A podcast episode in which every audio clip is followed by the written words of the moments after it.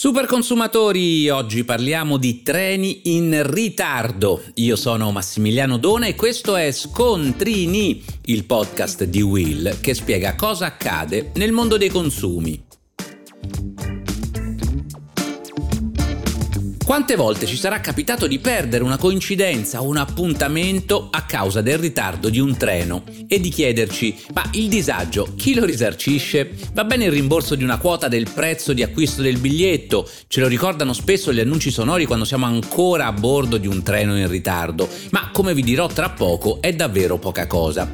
La buona notizia è che da oggi è anche possibile richiedere il risarcimento del danno esistenziale, ma in quali casi? Vediamo, anche perché non è poi così scontato. Per prima cosa è utile sapere che i ritardi ferroviari sono disciplinati da regolamenti comunitari che prevedono per tutte le categorie di treni una indennità pari al 25% del prezzo del biglietto per ritardi tra 60 e 119 minuti, che diventa il 50% del prezzo del biglietto che abbiamo pagato se il ritardo supera i 120 minuti. Ma vi suggerisco di informarvi anche nel caso di ritardi di inferiore durata, perché singoli operatori potrebbero prevedere soluzioni più vantaggiose per i consumatori. Ad esempio, in caso di ritardo dei treni dell'alta velocità, compreso tra i 30 e i 59 minuti, Trenitalia, ma per una propria scelta commerciale, riconosce un bonus pari al 25% del prezzo del biglietto. Utile ricordare che per i treni a lunga percorrenza la richiesta di rimborso per il ritardo del treno può essere presentata entro e non oltre 12 mesi dal viaggio, compilando l'apposito form che si trova sui siti degli operatori oppure contattando i call center o addirittura facilmente in biglietteria. Ma su questo scenario interviene la Corte di Cassazione che ha pronunciato proprio in questi giorni una sentenza davvero importante, riconoscendo al viaggiatore anche il diritto al risarcimento del danno esistenziale.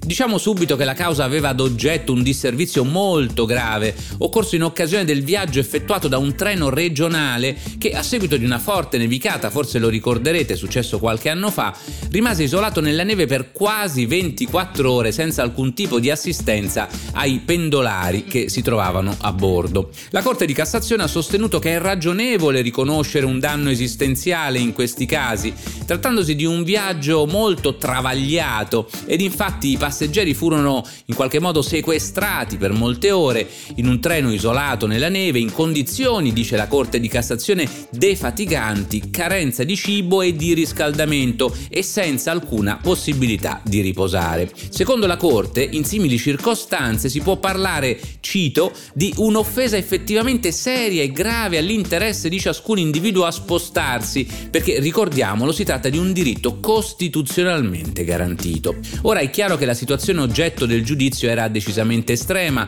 ma la pronuncia della Cassazione resta utile per il futuro a ricordare agli operatori che il consumatore che si mette in viaggio merita una puntuale informazione e l'impegno del vettore a mitigare i disagi anche nel caso di un'emergenza meteo così grave, se del caso evitando persino la partenza del convoglio se le condizioni non garantiscono la certezza di arrivare a destinazione destinazione. E voi, lo sapevate? Per oggi da Massimiliano Dona è tutto, se ti piace Scontrini clicca sul tasto segui o lasciami una recensione. Ciao, sono Riccardo, CEO di Will e sono qui per dirti che da oggi, se vuoi, puoi darci una mano, puoi contribuire al progetto di Will attraverso la nostra membership.